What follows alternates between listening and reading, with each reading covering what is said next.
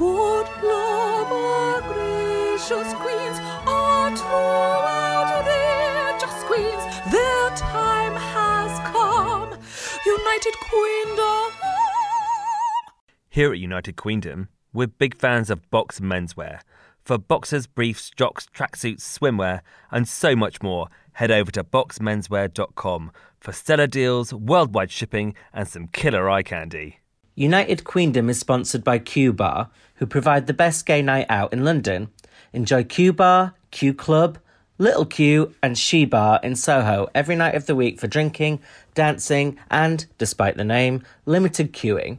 Now let's get on with the show. Today we have a very exclusive interview with the East London diva, the vegan, the beast, the superstar. Not a joke, just a fact. Putting three Bs into LGBT, it is the runner up of Drag Race UK Season 2, but the undisputed fan favourite, Bimini Bon Boulash. Release the beast, Bimini! Bimini, ah, ah, Bimini Bon Boulash, thank you for joining us on United Queendom podcast. We are thrilled to have you.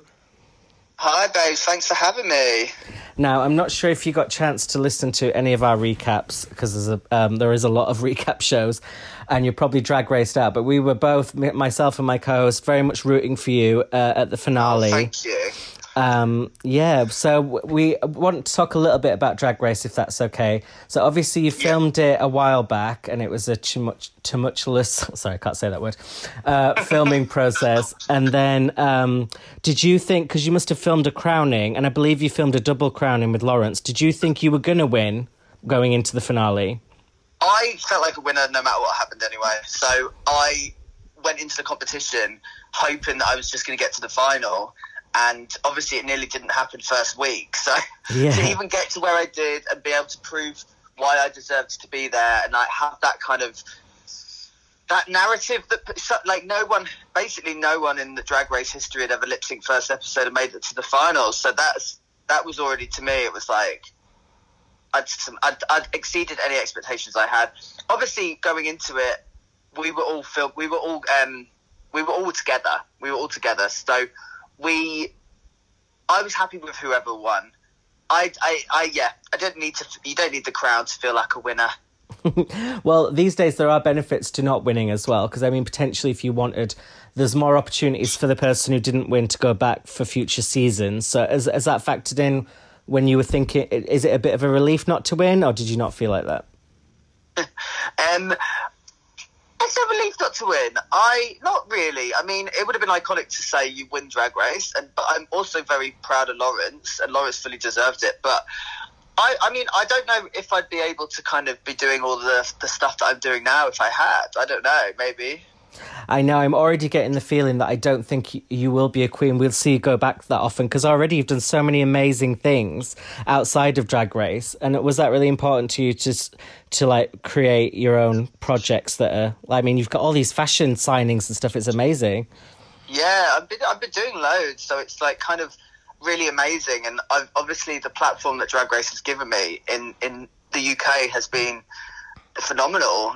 So I'm just like very grateful for every opportunity and just taking it as as it comes and seeing what happens. I'd love to be able to kind of like I've obviously like just released music and I'm doing lots of things that I kind of want to. pe- I want people to be surprised. I don't want people to. I don't never want to take the expected route. Well, you definitely surprised us on Drag Race because, like you say, that trajectory we hadn't really seen before. Where in the beginning of the season, it was sort of you lip synced and it, it seemed like you might be someone who went home, and then after the break, you came back and it was just like you were Ben de la Creme or like Alaska, just like destroying the competition. Why is it? Do you think that the break um, did so much for your confidence compared to a lot of your competitors? Um, I think I was able to take some time, obviously a lot of time, seven months worth, but I felt like the first time, first part of Drag Race, I wasn't really present because um, I obviously lip synced and I thought maybe I was going to lose it, but and then I felt like I was just like clinging on, I was like hanging on by a thread, just like each week, just getting by. So when I went back, I was like, I know what I can do and I know what I can prove, and like I went back with the mentality that actually I just do it. Everything. I'm not. I'm not competing with anyone. Everything I'm doing is just for me, and ultimately, I'm just going to put my best foot forward and hope for the best. And I really kind of let go. That was it. I really Yeah. let go. Do you think if there hadn't been a break, you would have maybe left quite soon after the point in the competition? If there hadn't been a break, I was going to do Jennifer Saunders for Snatch Game. oh my So, god, I um, was going to ask you that. That's amazing. Would Would you have done it as more as Eddie or as Jennifer? Yeah, it would have been more Eddie, I think. Yeah. Oh, amazing. But yeah, that's um. So I wonder how that would have gone. I don't know. I mean, I've always, I've always kind of done Eddie in, in skits and stuff before, like that kind of character. But I think the the pricey was perfect. I bet you still would have won as Eddie, but yeah, the Katie Price was definitely perfect. Um, but then it was kind of like, it, by the way, you could do Eddie then if you do ever return one day for an international season or winners um, or uh, All Stars or anything like that.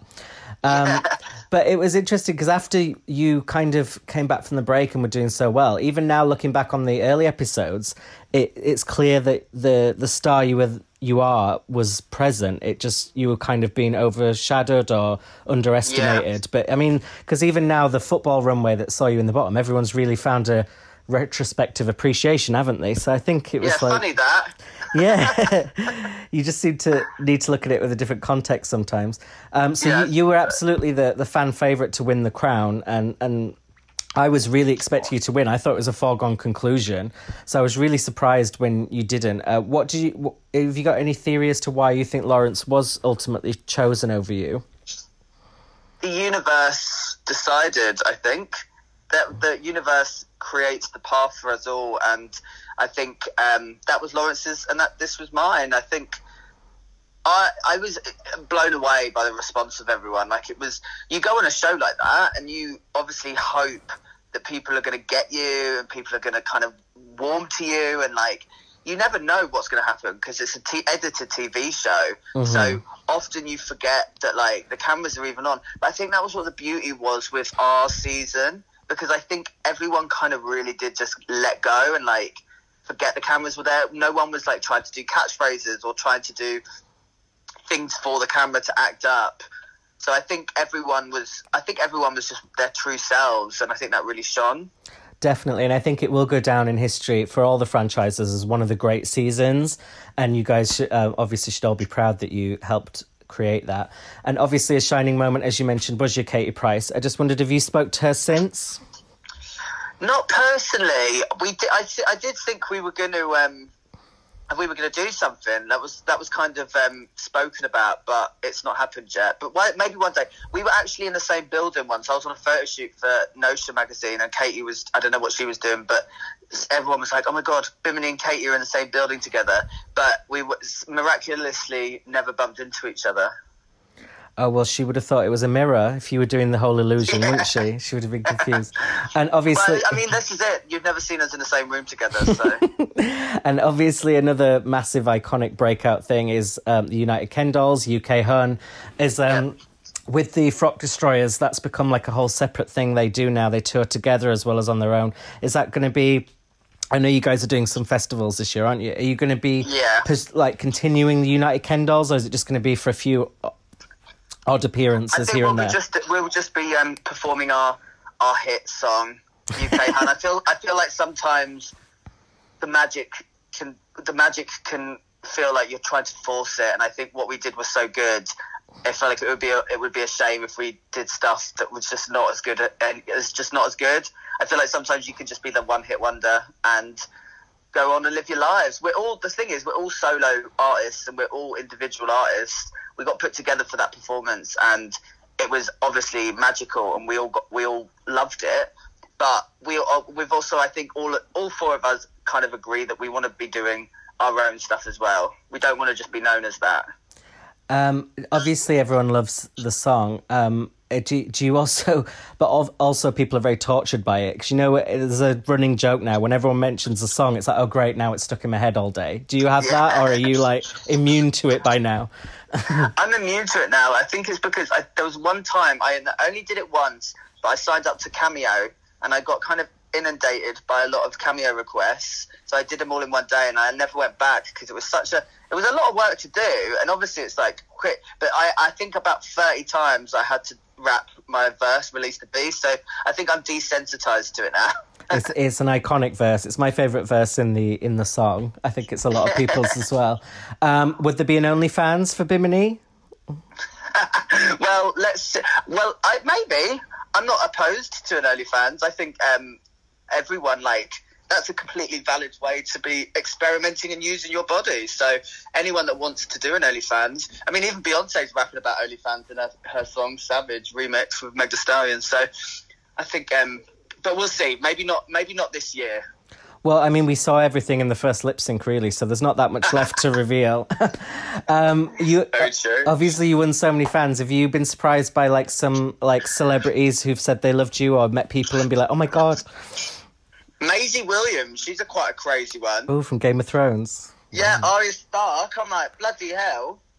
Although I was like Team Targaryen, but um, yeah, Arya, um, Maisie Williams, she's quite a crazy one. Kathy Burke, she blew my mind. Oh my god, I love Kathy Burke. Why someone Yeah, should do her for Snatch Game? I mean, yeah, I would. That, she was That, she was my third choice, Oh my more God. as um, Linda. Linda from Gimme Gimme Gimme. Yeah. Oh my god, I would die. someone, someone has to do that well if they're going to do it. Um, so just to switch to a more serious subject, because I mean, really, um, now you are probably one of the most famous non-binary famous people in the country, and um, the recently it was in the news that. Um, that the government have decided that non-binary legal recognition would, would be too complex to introduce. Uh, did you have any views on that? Just give it a few more years when I come knocking on Pro- Downing Street's doors, and then we'll see what happens. Are we, are we going to see Bimini for PM?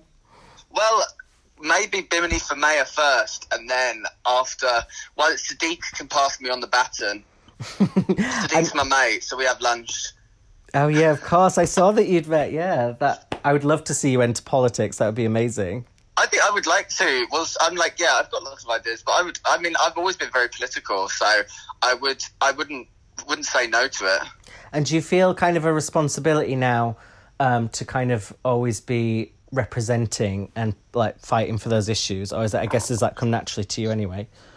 I think I think it's a bit like I'm just always going to do it, and I'm always going to be vocal and always say kind of what I think. And I'm very lucky that I've like come up from a scene in East London that these conversations have been had, but they're also not the defining character of people. And I think that's what's important about you're like everyone's journey and everyone's identity is totally valid, and it's it's how you your you see yourself and how you are, and that shouldn't be kind of judged or discriminated by anyone. But I think what I love about East London, it's like those conversations don't.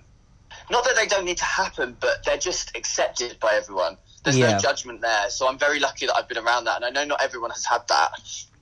But I'm hoping that these conversations that we have kind of open that up a bit more. Definitely, and definitely once you're in Parliament, I can see it. Well, when I'm in Parliament, yeah, in a look. Full look.